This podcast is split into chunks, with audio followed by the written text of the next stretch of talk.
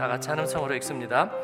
하나님이 이르시되 우리의 형상을 따라 우리의 모양대로 우리가 사람을 만들고 그들로 바다의 물고기와 하늘의 새와 가축과 온 땅과 땅에 기는 모든 것을 다스리게 하자 하시고 하나님이 자기 형상 곧 하나님의 형상대로 사람을 창조하시되 남자와 여자를 창조하시고 하나님이 그들에게 복을 주시며 하나님이 그들에게 이르시되 생육하고 번성하여 땅에 충만하라 땅을 정복하라 바다의 물고기와 하늘의 새와 땅에 움직이는 모든 생물을 다스리라 하시니라 아멘. 창세기 말씀 구절로 읽는 예.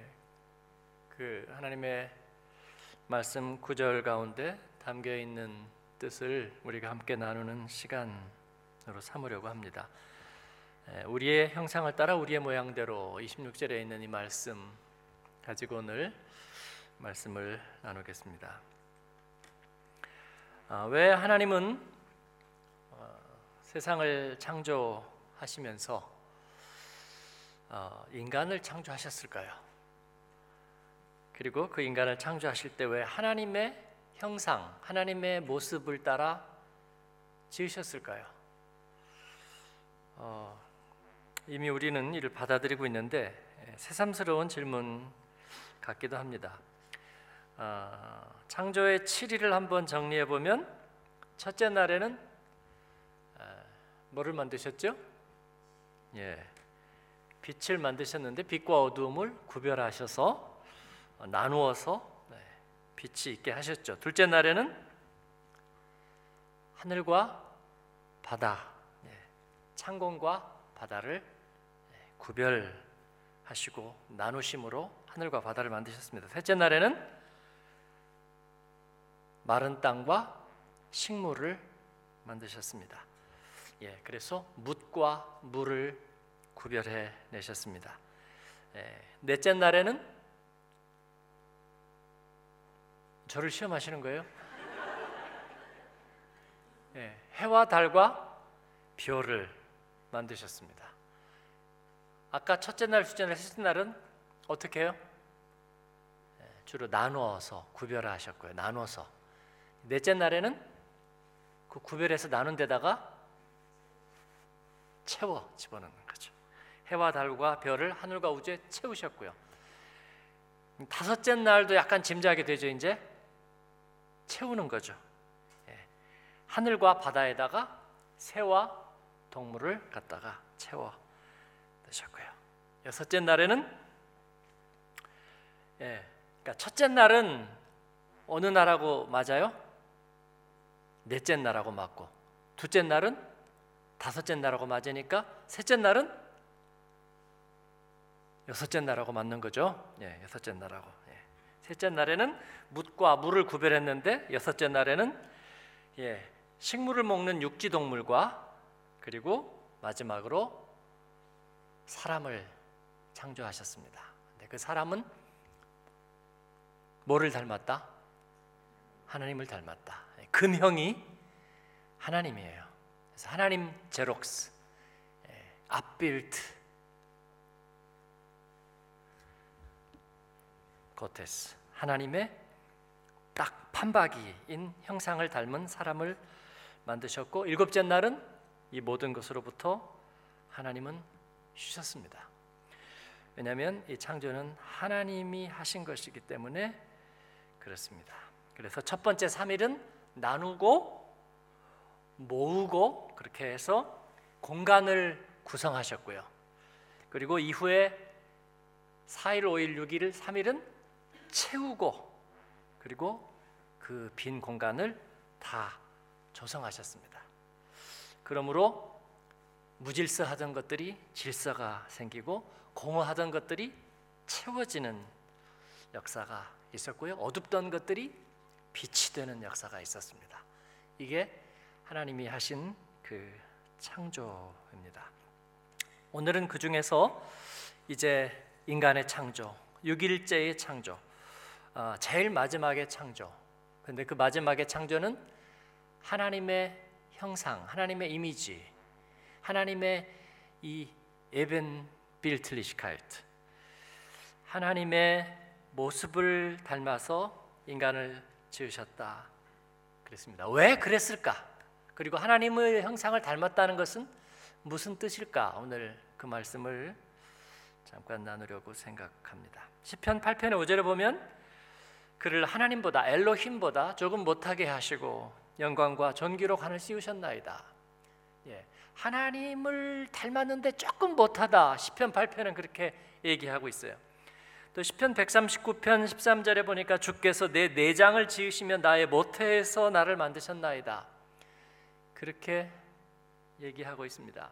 아마 그 시편의 기자는 내 내장이라고 말할 때는 아마 우리의 마음과 영혼이 어딘가에 머무는 자리를 생각했을지 모르겠어요. 그죠? 예. 그래서 어, 우리 옛날에 어른들이 자녀가 속을 썩이면 뭐가 끓어요? 예, 장이 끓는 거예요. 그러니까 뭔가 이 장은 예, 밥 먹은 데가 들어가 있는 곳이 아니라 예, 내 마음의 어떤 깊은 곳을 얘기하는 내 심연의 깊은 곳을 얘기하고 그리고 나의 어떤 영혼을 나의 믿음이 자리 잡고 있는 곳을 얘기하고 있는 것 같아요. 그래서 하나님께서는 예, 그와 같은 것들을 지으셨고 나의 모태에서 나를 만드셨습니다.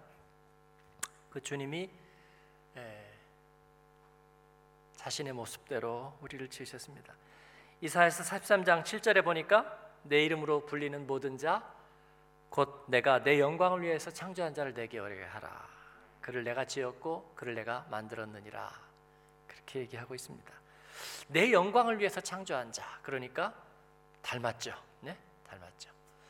예, 우리가 자녀를 낳으면 예, 그 자녀는 자기의 분신이고 자기의 DNA를 이었고 그리고 자신을 닮았죠. 제럭스 판박이죠. 그렇기 때문에 예, 그 자녀에게 자기의 영광도 거는 거죠. 자, 이 하나님의 형상이라는 것은 무슨 뜻인가? 두 가지 의미가 있습니다. 히브리어로 예, 보면 젤렘이라는 말이 있고 데무트라는 말이 있습니다. 그 두 가지 형상이라는 말이 예, 각각 하나님의 형상이라는 말에 두 가지 의미를 얘기하고 있는데 예, 첫 번째는 제가 그냥 아주 쉽게 얘기할게요. 예, 첫 번째 젤렘이라는 말은 그냥 모습이라고 하면 됩니다. 모습. 모습이 닮았다. 아, 그러니까 이충만 목사님의 독생자는 아니고 아들이 누구죠? 건이죠. 이건희, 이건희 회장님. 아, 건인데 어, 정말 이쁘게 생겼어요. 그러니까 우리 충만 목사님이 어릴 때 어, 상당히 이뻤을 거라는 거를 우리가 가정할 수 있는데 그보다는 좀 더 이쁜 것 같아요 건이가 그러니까 남자 아이로는 진짜 너무 이뻐요 그 제가 건이한테 얘기하죠 건이야 그러면 놀래가지고 예 니네 반에서 네가 제일 이쁘지 그러면 아 근데 가만히 보면요 닮았어요. 얼굴이 닮았고 네. 남자 어린 아이가 예, 쌍꺼풀도 싹 지고요. 예, 되게 예쁘게 생겼어요. 그래서 일단 모습이 닮았다. 예, 그게 첫 번째 하나님의 형상의 뜻입니다. 어, 모습을 닮았다는 건 뭐를 의미할까요? 그냥 가만히 있어도 그 아버지의 사랑과 권한이 그에게 또 아버지만 얘기하면 섭섭하죠. 네? 어머니의 그 사랑과 권한이 그대로 물려받았다는 것 아니겠어요? 그렇죠? 네. 그래서 거기 서 있으면 그 아버지의 권세, 아버지의 모든 가지고 있는 권한들이 그 자녀에게도 그대로 있는 거예요. 그래서 아버지하고 같이 있으면 누가 뭐라고 하기 어려운 거잖아요. 그런 것처럼 우리는 하나님의 모습을 닮았습니다. 모습을 닮아서 우리는 하나님의 그 고난을 대행하는 것입니다. 우리가 있는 곳에 하나님의 권한을 대행. 그래서 하나님께서는 이 세상의 공간을 3일 동안 조성하시고 여기서 이 6일이라는 것은 오늘 우리가 얘기하는 이 하루를 의미하는 시간적인 물리적인 시간 개념은 아니죠. 그러나 어, 어쨌든 3일 동안 이 공간을 조성하고 또 나른 3일 동안 채워 넣으셨는데 그 마지막에 채워 넣으실 때에 하나님의 모습을 닮은 사람을 창조해서 그 마지막에 세워 두셨습니다. 왜 그러겠어요? 아버지의 권한과 또 그 아버지 하나님의 속성을 그가 그대로 대행하라는 의미죠. 대행하라는 의미입니다. 그가 이렇게 있다는 것만으로 그는 이미 대행이 되는 거예요. 그래서 예를 들어서 어, 건의를 누가 뭐라고 하려고 하다가도 이충만 목사님 생각이 나겠죠. 아유 교회에서 목사님 고생하고 애쓰시는데 에, 애한테 그렇게 하면 안 되지. 에? 에, 그래 그런 거잖아요. 마찬가지로 인간이 6일째 딱 그 자리에 있음으로 인해서 세계 모든 만물에 하나님의 모습이 그에게 위임되는 거예요. 그래서 우리가 하나님의 형상을 잃어버렸다는 것은 하나님의 그 대행과 대리의 그런 권한이 우리가 상실했다는 그런 의미일 것입니다. 신음하는 피조물들 사이에서 우리는 하나님의 대행자로 부름 받았습니다.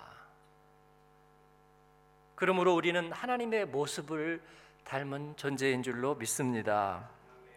이 출애굽기의 정신으로 얘기하자면 이 우리가 하나님의 모습을 닮았다는 것은 그의 선십, 그의 아들됨, 네.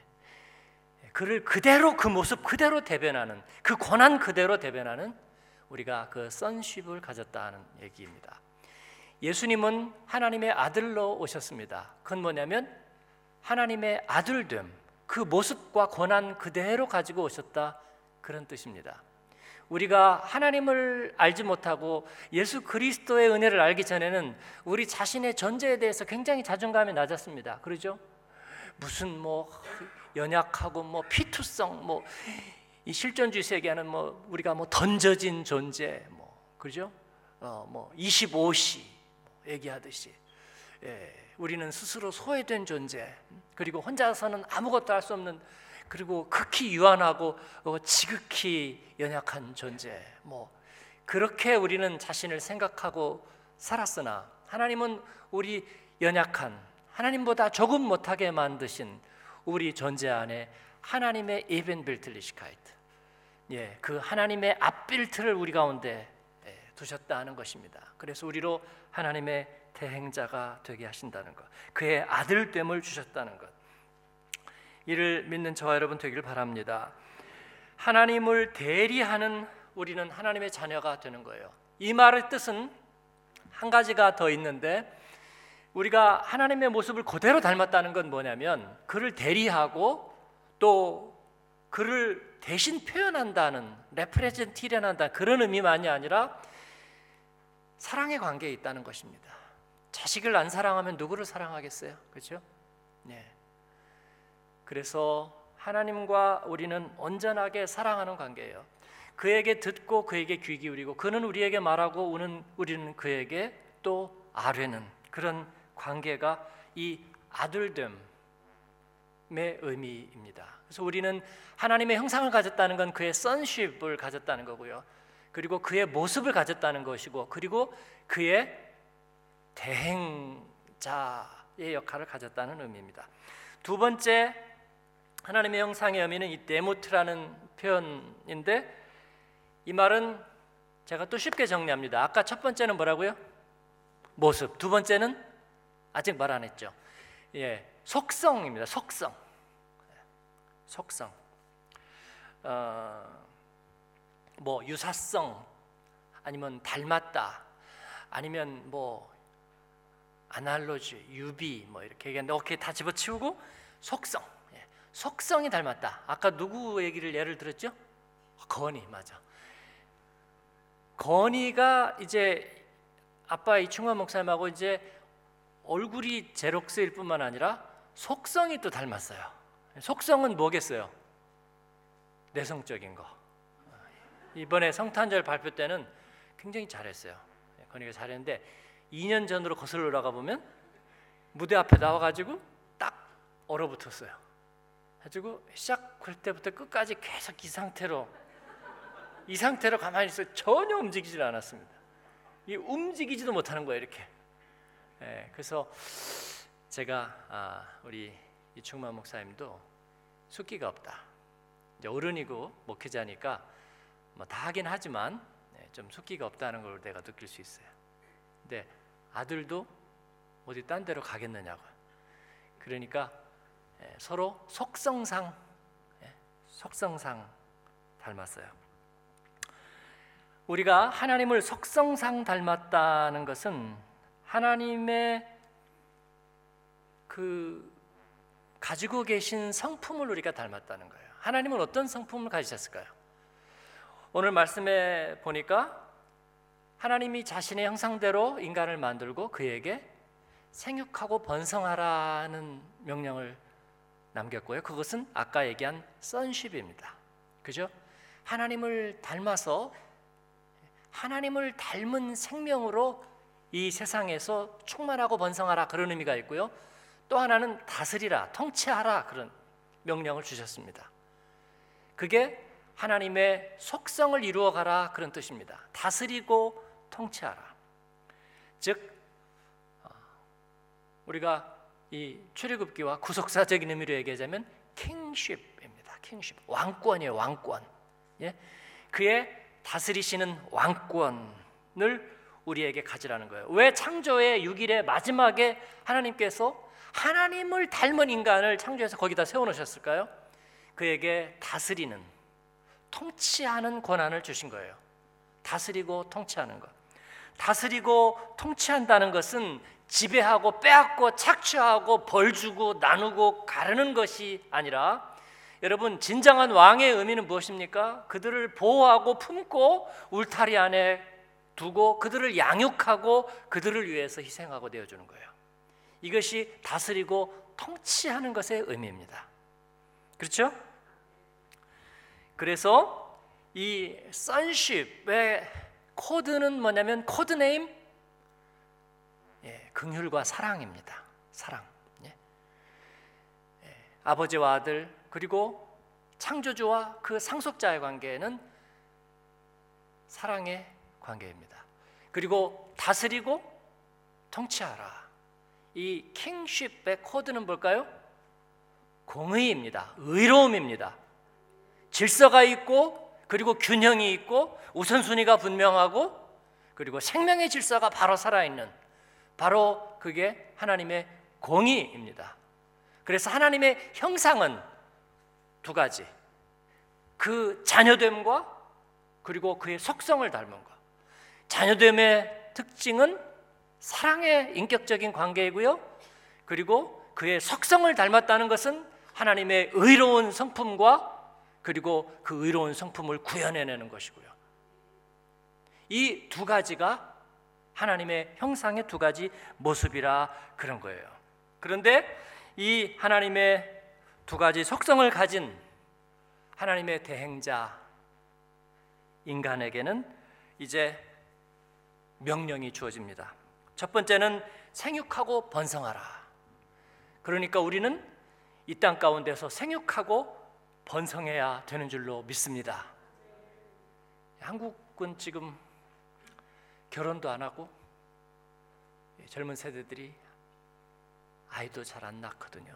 물론 여러 가지 사회적인 원인이 있겠습니다. 무, 무조건 그것을 일반화시켜서 어, 문제시하려는 것은 아닙니다. 그러나 일반적인 경향이 우리가 하나님 앞에서 이 삶과 이 세계를 어떻게 봐야 되는지 지금 우리 한국 사회는 이 오리엔테이션을 잃어버리고 있는 거예요. 어떤 가치적인 정향을 잃어버리고 있는 거예요. 그래서 그냥 상황에 따라서 흘러가고 있는 것입니다. 하나님께서는 우리에게 생육하고 번성하라고 그랬습니다. 이것은 아이를 무조건 많이 낳아 그런 의미를 말씀하는 것은 아닙니다. 씨앗이 있는 생명체가 열매를 맺어야 된다는 것입니다, 여러분. 그리고 성숙에 이르도록 설계된 존재가 미성숙으로부터 반드시 성숙에 이르러야 된다는 것입니다. 그렇지요? 네. 이것이 하나님께서 우리에게 주신 그 명령의 의미입니다. 그래서 우리가 사랑하는 관계는 그 가운데에서 성숙을 향해 가는 것이고요. 사랑하는 관계는 그 가운데에서 충만을 향해 가는 거고요. 사랑의 관계는 그 가운데에서 열매를 맺고 부흥을 이루어 가는 거예요. 그래서 가정이 온전한 하나님의 형상으로 회복되면 그 가운데에서 가정 안에 충만과 부흥이 있게 되는 것입니다. 하나님이 창조하실 때에 3일 동안 공간을 구별하고 그리고 나머지 3일 동안은 그 가운데 채웠다. 그건 그냥 막 다 밀어넣고 쓰레기통 넣듯이 막 밀리는 장에다가 억지로 갖다가 구겨 넣듯이 그러는 것이 아니라 질서 있고 조화 있게 하나님의 영광과 목적에 합당하게 거기에 배치하고 그리고 쳐넣는 거예요. 이것은 충만이고 그리고 이것은 부흥입니다. 사랑하는 여러분, 그래서 믿음의 사람들이 일을 하고 어떤 아이템을 가지고 장사를 하고 어떤 일들을 수행할 때 반드시 거기에는 우리가 하나님의 형상을 따라 우리가 쓰임 받고 일한다면 저는 거기에 부흥이 있게 될 거라고 믿습니다. 근데 사람들이 잘못 생각하고 있어요. 교회도 왜 꼭 부흥이 최대의 가치냐라고 얘기하는 거예요. 부흥이 최대의 가치인 것이 아니라 그 가운데 생명이 있다면 하나님의 형상이 있다면 부흥은 결과로 일어나게 되는 거예요. 내가 전하서 예수, 예수의 생명이 우리 안에 뜨겁게 있으면 우리는 전하지 않을 수 없고 전하는데 어찌 살아나지 않겠습니까? 좋은 의사가 있는데 왜 병들이 낫지 않겠어요? 예? 의사가 고치는 게 아니라고요? 그러나 의사라는 중보자가 있어서 그 병과 병의 원인을 알고 약을 매게 하고 그에게 정성 어린 치료법을 알게 하고 생명의 길을 알게 하면 생명들이 살아나는 거죠, 여러분. 그러죠? 의대 막 졸업한 공중 보건이 하나만 있어도요. 보니까 어지간한 거 다 났더라고요. 제가 시골에 목회할 때 보니까 이제 정말 솜털이 보송보송한 의대 6년 나온 그 사람이 공중 보건이로 와가지고 있는데 뭐 할까 그런데 다 거쳐요. 눈병 나니까 오라 그래가지고 주사기에다가 이 식염수 나가지고 이렇게 쫙쫙 쏘니까 아 그런 방법이 있었구나. 그렇죠? 뭐 안과 의사 아닌데 뭘 할까? 그런데 그래도 기본적으로 다 알아요. 기본적으로 다 알아. 그러니까 어디 가든지 말이죠. 그냥 의사 선생님, 의사 선생님이에요. 하물며 하나님의 사람들이 서 있는 곳에서 하나님과의 관계가 회복되는 것, 하나님의 그런 선쉽이 회복된 곳에서 어떻게 생명이 살아남이 없겠느냐고요. 어떻게 그 가운데 충만이 없겠느냐고, 어떻게 의미가 살아나지 않겠느냐고요. 공허 가운데 채워짐이 있다고요. 무질서 가운데 혼돈 가운데 질서가 생긴다고요. 여러분 부흥이란 그런 것입니다. 올해 한 해 동안 그래서 저와 여러분의 삶과 가정과 하고 있는 일에 부흥이 있기를 바랍니다. 의미의 충만이 있기를 바래요. 질서가 잡히기를 바랍니다. 창의적인 아이템들이 그 가운데서 싹트게 되기를 바랍니다. 에이, 뭐 물질적인 가치가 중요한 게 아니고 뭐 잘 되는 게 중요한 게 아니고 그럼 뭐가 잘 되는 거예요? 허무주의가? 염세주의가? 비관론이? 예수 믿고 살아도 다 잘 되는 거 아니라고 그 얘기를 하고 싶은 겁니까? 아니요. 우리 예수님이 오신 것은 양으로 생명을 얻게 하고 풍성히 얻게 하려는 것이라 그랬습니다. 저는 하나님의 형통을 믿습니다. 주님이 하시는 일을 믿습니다. 그러므로 우리가 하나님의 형상으로 지음받은 인생으로 하나님의 명령 생육하고 번성하여 땅에 충만하라. 여러분 충만한 역사를 이루는 저와 여러분이 되기를 바랍니다. 물론 우리가 하나님을 떠나 살면서 우리에게 장애가 생겼고요. 우리의 환경이 하나님의 진리의 방향과 맞지를 않아요. 그래서 때로는 역풍이 불고 반석 위에 세운 집에 비가 오고 물이 납니다. 그러나 진리 위에 지은 반석 위에 지은 집은 두려워하지 않습니다. 왜냐하면 우리는 반석 위에 있기 때문입니다. 기가 막힐 웅덩이와 수렁에 하나님이 건져 주시고 우리에게 은혜의 해를 알게 하실 거예요.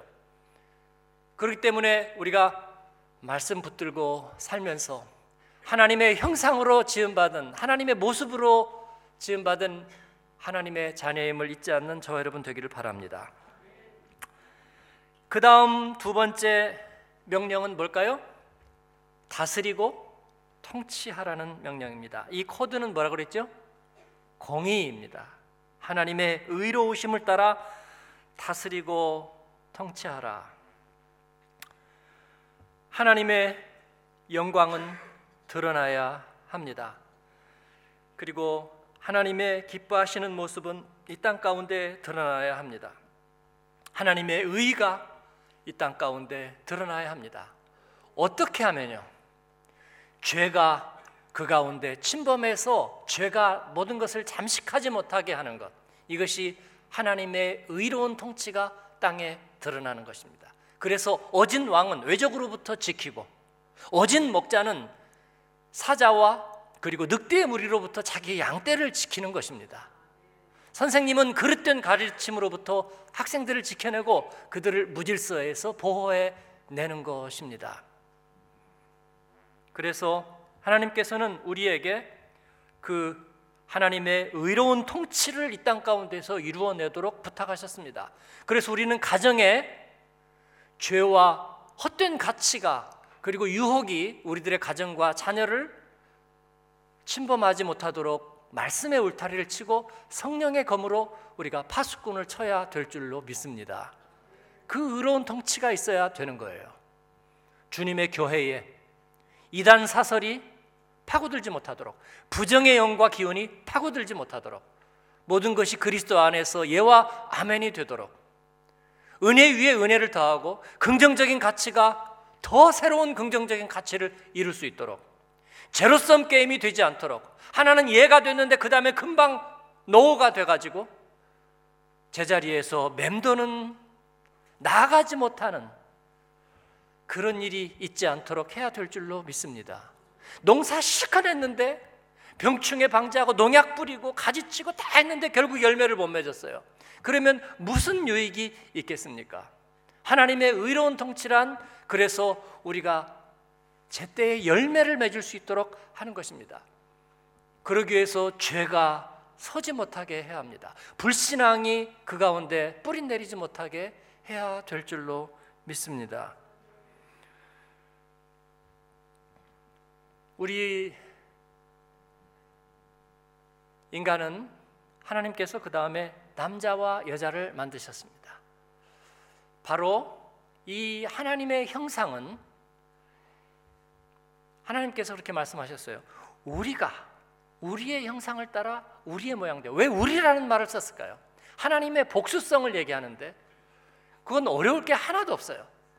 벌써 하나님은 예수 그리스도와의 연합을 통해서 바로 그 사랑과 공의, 하나님의 모습과 속성을 우리 가운데 관철시킬 생각을 하셨던 거예요.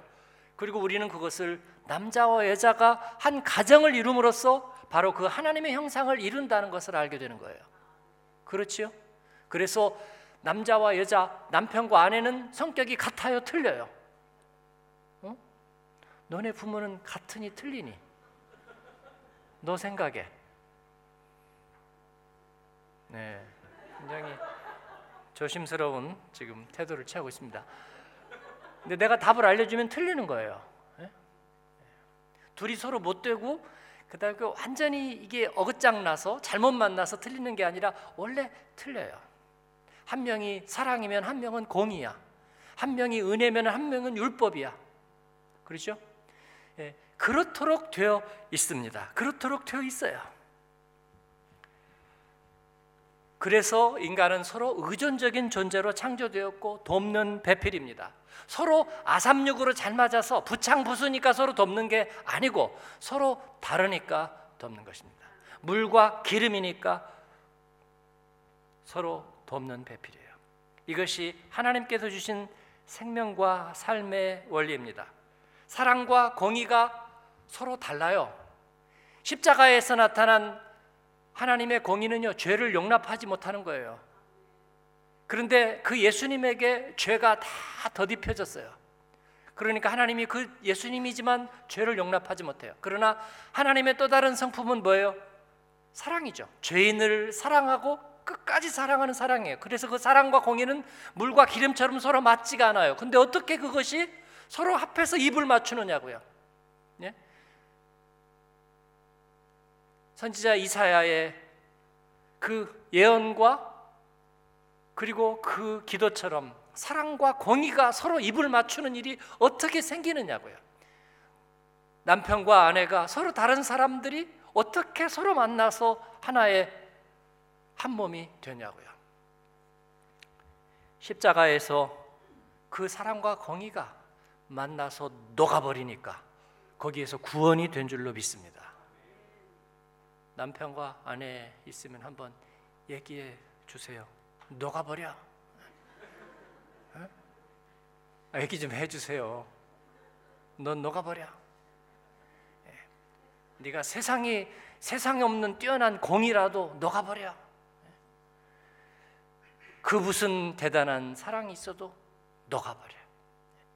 우리가 그 사랑과 공의는 함께 녹아버려서 그래서 구원이 되는 것입니다.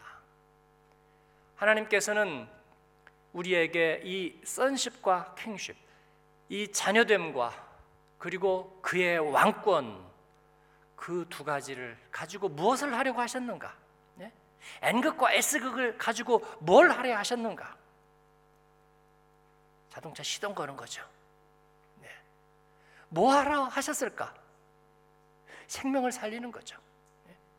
네. 병원에서 퓨치, 칙칙칙 해가지고 뭐 하겠어요? 심장을 다시 뛰게 하고 생명을 살리게 하는 거죠. 네. 선생님은 백묵과 자를 가지고 뭐를 하려고 하셨을까요? 아이들을 건져내고 살리는 거죠. 하나님의 성품, 하나님의 형상, 두 가지 형상은 결국 생명의 구원과 그리고 영혼의 구원을 위해서 하나님께서는 우리에게 그 하나님의 형상을 주신 줄로 믿습니다. 아들의 사랑으로 하나님의 공의를 세우는 것 이것이 하나님의 프로젝트였습니다. 예수님은 우리에게 잃어버린 하나님의 형상을 회복시켜 주시기 위해서 살아있는 하나님의 아들로 오셨습니다. 그 선쉽을 가지고 오셨습니다.